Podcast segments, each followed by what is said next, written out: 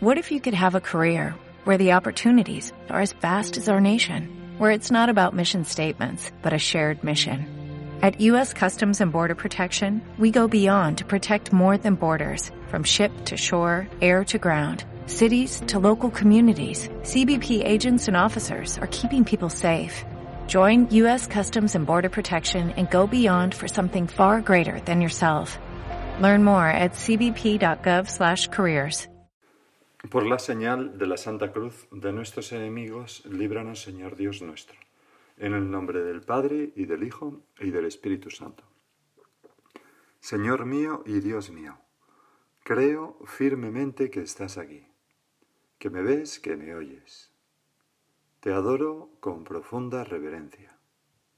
Te pido perdón de mis pecados y gracia para hacer con fruto este rato de oración. Madre mía Inmaculada, estamos en tu día, sábado del mes de mayo. Madre mía Inmaculada, San José, mi Padre y Señor, Ángel de mi guarda, intercede por mí. Hoy, en la primera lectura de la misa, se nos presenta a Pablo y Timoteo en uno de sus viajes, a San Pablo y Timoteo. Se dice que atravesaron Frigia y la región de Galacia al haberles impedido el Espíritu Santo anunciar la palabra en Asia. Al llegar cerca de Misia intentaron entrar en Bitinia, pero el Espíritu de Jesús no se lo consintió. Entonces dejaron Misia a un lado y bajaron a Troade. Aquella noche Pablo tuvo una visión. Se le apareció un macedonio, o sea, un habitante de Macedonia, de Grecia, un griego, de pie que le rogaba, pasa Macedonia y ayúdanos. Apenas tuvo la visión, inmediatamente tratamos de salir para Macedonia, seguros de que Dios nos llamaba a predicarles el Evangelio. En este trozo de los Hechos de los Apóstoles, lo de menos es situar todas esas regiones antiguas, ¿no? Pero básicamente eh, habían atravesado Turquía, la actual Turquía, y querían ir hacia Asia, es decir, ir pues a lo que hoy sería el, próximo Oriente, y es el Espíritu Santo el que les frena, no se, no se lo consintió, sino que les manda esa visión de noche de un griego que dice, por favor, venir a predicarnos a nosotros, ayúdanos. Lo importante, lo que nos ayuda mucho a contemplar esta escena, Señor, es cómo el Espíritu Santo es quien guía la incipiente iglesia. Y el mismo Espíritu Santo es quien guía la Iglesia ahora. Y nos ayuda también, Señor, contemplar esa docilidad de los apóstoles que inmediatamente, tras un sueño, se ponen en marcha a, lo que han visto en un sueño. Señor, te pedimos que nos des esa misma finura a nosotros, ¿no? esa misma docilidad, para que cuando nos indicas algo, por ejemplo a través del Papa, pues vayamos de cabeza. O cuando tú me hables, Espíritu Santo, cuando tú me digas qué tengo que hacer, dame la gracia para hacerlo, para ser delicado y realmente ponerme a eso que tú me dices.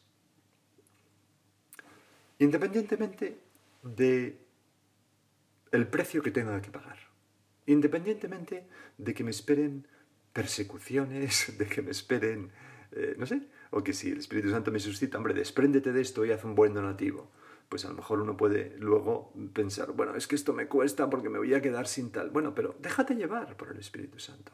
O a lo mejor el Espíritu Santo te suscita y te dice, hombre, sé más servicial en casa y perdona a este hijo tuyo, a, este, o a esta madre, o, a estos hermanos que te han hecho esto.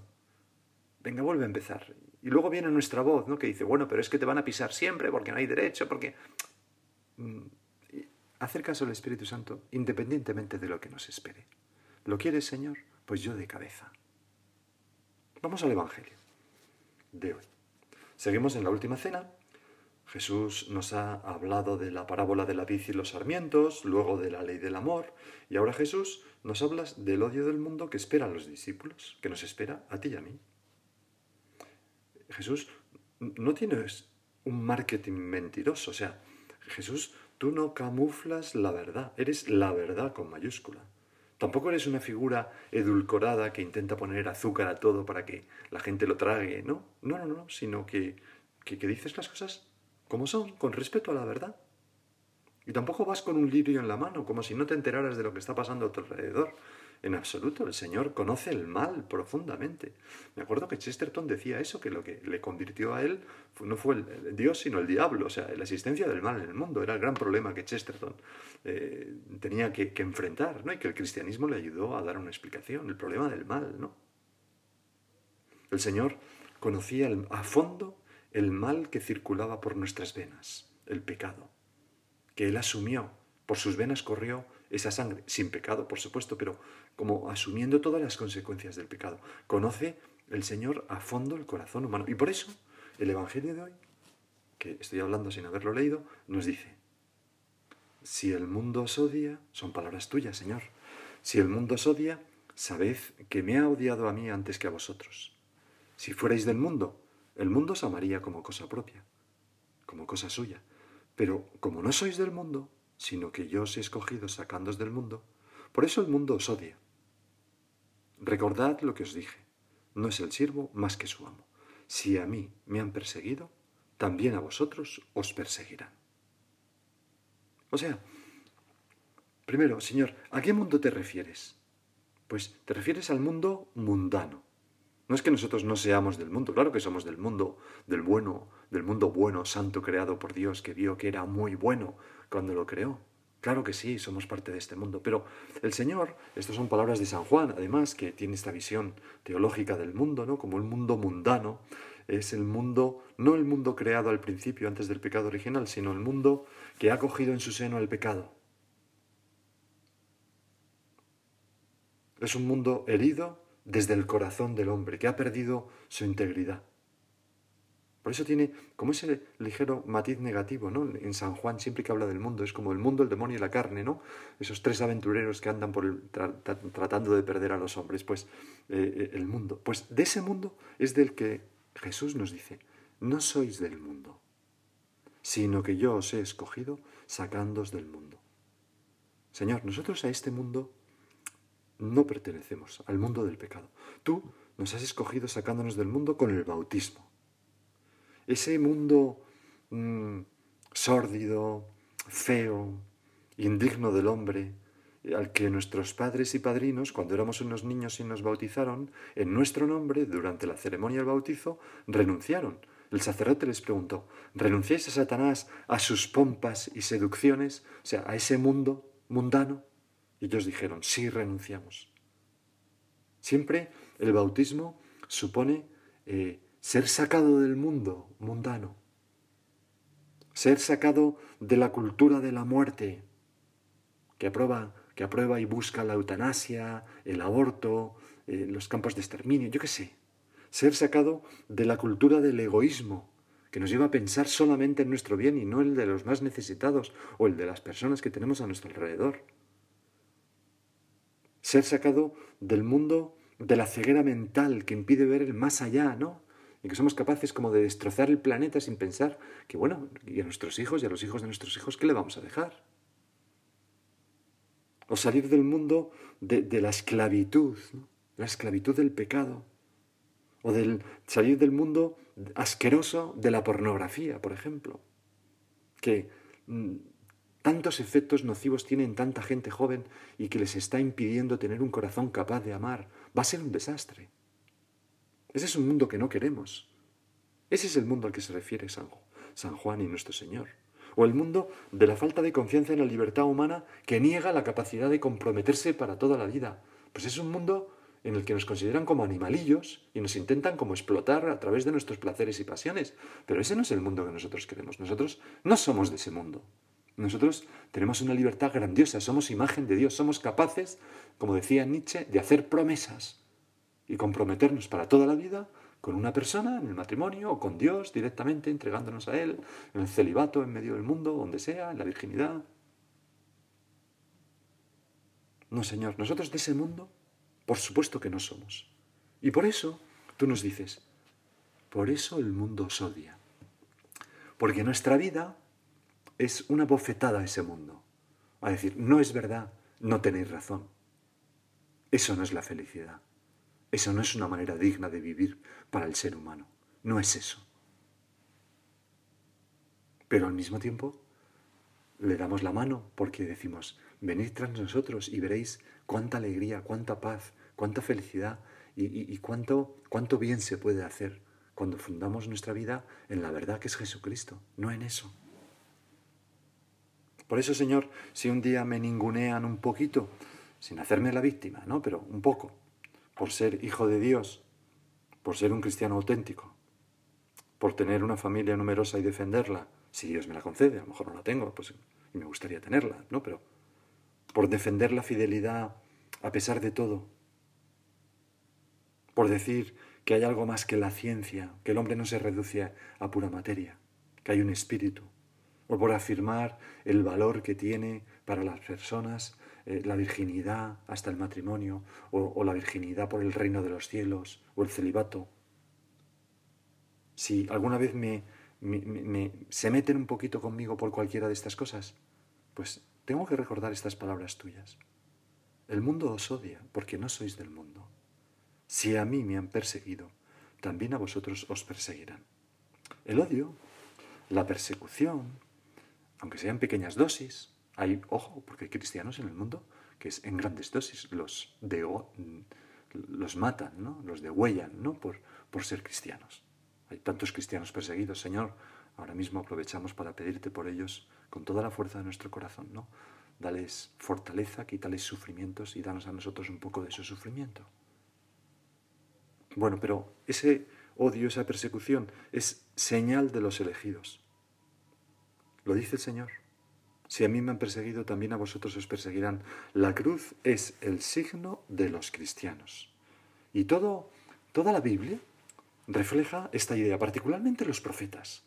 Un falso profeta puede recibir aplausos, tener éxito, eh, comer a la mesa del rey, pero uno verdadero solo recibe insultos, es perseguido, etc. ¿Por qué? Porque los verdaderos profetas decían los que los, lo que los hombres y reyes de, de Israel necesitaban oír.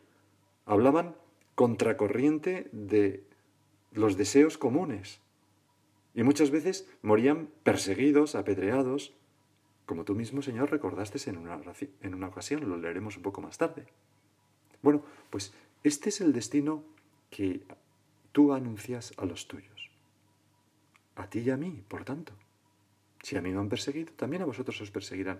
Por eso, Señor, no hay, no hay que extrañarse si alguna vez pues, alguien nos critica, decir, bueno, ladran, luego caminamos, decía el Quijote, ¿no? ¿Ladran los perros? No, quiero llamar perro a nadie, naturalmente, ¿no? Es una metáfora nada más. Ladran, luego caminamos, vamos bien, estamos en camino. Un cristiano normal es un poco mártir siempre. San Agustín decía, los cristianos somos los herederos del crucificado. Y por eso, sufrir un poquito por ser cristiano es lo normal. Además, Señor, eh, es verdad, ese mundo mundano no soporta el fuego, porque aunque ilumina, también quema. Y nosotros, Señor, queremos ser fuego en medio del mundo. Queremos ser un incendio devorador de los corazones para que se enciendan en el fuego del amor de Dios. Pero, pero hay gente que, lo agradece enormemente y que se admira de, los cristianos. Pero, lógicamente, también ese mundo mundano se, resiste, porque esa luz hace ver el mal, evidencia su, su, maldad, su mentira y sus intereses torcidos. Y entonces persiguen a los cristianos. Por eso que las fuerzas del mal se levanten contra el Evangelio es no solamente comprensible, sino inevitable. Siempre que el Evangelio sea de verdad, sea tu Evangelio, el Evangelio del crucificado, lleno de alegría, por supuesto, pero también exigente, y no se haya convertido en algo en una guachirli que, que, no tiene nada de la esencia del Evangelio de Jesucristo. Dice el Señor, nos advierte, si fuerais del mundo, el mundo os amaría como cosa suya, pero como no sois del mundo, por eso el mundo os odia. Señor, ¿no me habré yo acomodado un poco, no me habré vuelto un poco soso, no habré encarnado una visión demasiado light del Evangelio? Estoy siendo heroico en las cosas que, veo que puedo ser para seguirte a ti de cerca. Porque a veces, Señor, mm, mm, nos podemos como diluir, ¿no? En ese mundo. Y entonces dices, oye, pues nadie se mete conmigo. Oye, pues mi conducta no choca a nadie. Oye, pues piensa, si es, eres un afortunado que, vives rodeado de personas estupendas, o piensa si a lo mejor no te está faltando mm, encarnar mejor el Evangelio. Por ejemplo, ese mandato del Señor de ir a todas las gentes y predicar el Evangelio. Y no quedarnos reducidos en una pequeña burbuja. En mi parroquia, en mi, mi grupo de amigos, es lógico que pasemos tiempo con todo el mundo, vivir en una burbuja, es inevitable, ¿no? Pero, pero, pero en fin, ese mandato del Señor. En una ocasión, tú, Señor, nos dijiste que, que, vosotros sois la sal del mundo, pero ahí sí la sal se vuelve sosa, porque ya no sirve para nada y hay que más que para echarla. ¿Qué nos hace a nosotros volvernos sosos? Pues la excesiva preocupación por la riqueza y el dinero, por ejemplo. El juzgar que eh, el, criterio absoluto de mi vida es la vanidad, no, la vanidad no, la comodidad, el estar cómodo, el no sufrir. El materialismo, por ejemplo. No pensar más que en las cosas materiales ahoga el espíritu. O la vanidad de querer tener una vida cara a los demás y no cara a Dios, no una vida verdadera, fundada en la verdad, sino fundada en las apariencias. Sustituir la verdad, por ejemplo, por lo políticamente correcto, que a veces puede coincidir, pero desgraciadamente muchas veces no. El transigir con la mentira o con el relativismo para no para no ser una persona que choque con nadie. Bueno, pues ¿y para qué para cuándo dejamos la verdad entonces? ¿Qué ha quedado de Jesucristo, que es el camino, la verdad y la vida? ¿Cómo vamos a llevar la buena nueva a los demás si nosotros somos los primeros que traicionamos nuestra verdad en nuestro interior? Que no la valoramos. Esto no quiere decir que nosotros vayamos aporreando a la gente, naturalmente, ni no, todo con mucha caridad, pero precisamente porque queremos a los demás, mm, decimos lo que pensamos que, que es verdad, con la humildad de saber que nos podemos equivocar a veces. A nosotros, Señor, no nos roba en absoluto la paz, ni nos debe entristecer el sentirnos a veces, pues, eso, las pullas de algunas personas por ser cristianos. Porque recordamos aquella bienaventuranza tuya. bienaventurados seréis cuando os injurien y persigan y digan todo mal contra vosotros, mintiendo, mintiendo, dice el Señor, como tantas veces lo vemos, ¿no? Que mienten sobre la iglesia, mienten sobre lo que ha dicho el Papa, un obispo, tal, etcétera, ¿no? Alegraos y regocijaos, porque vuestra recompensa será grande en el cielo. De la misma manera persiguieron a los profetas que os persiguieron.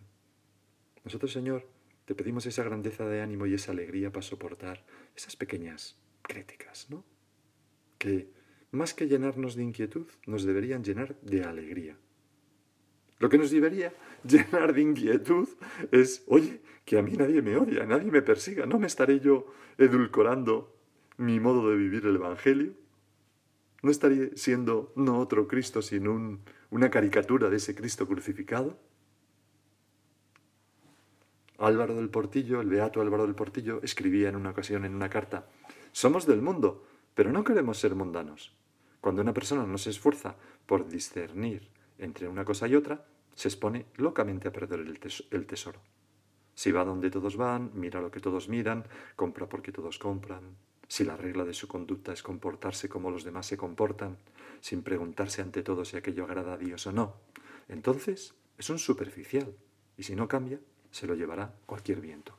Ese es el peligro, la superficialidad, la frivolidad. A veces somos cristianos edulcorados no por malicia, sino por frivolidad.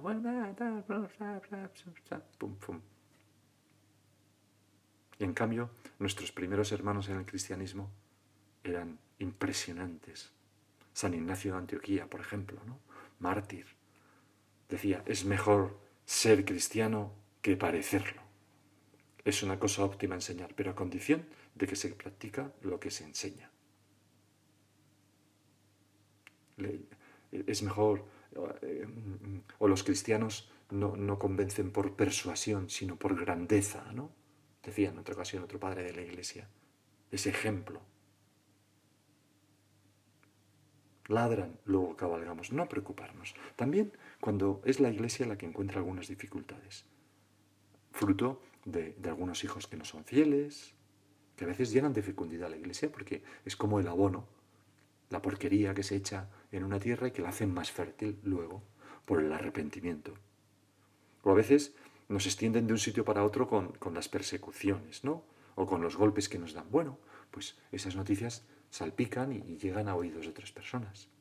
Me acuerdo que, una persona se convirtió así, oyendo criticar eh, a los cristianos en medios de comunicación cuando fue la visita del Papa Benedicto XVI aquí a Madrid para la Jornada Mundial de la Juventud. Había como grupos, bueno, cuatro gatos en realidad, pero en fin, en contra, que hacían mucho ruido.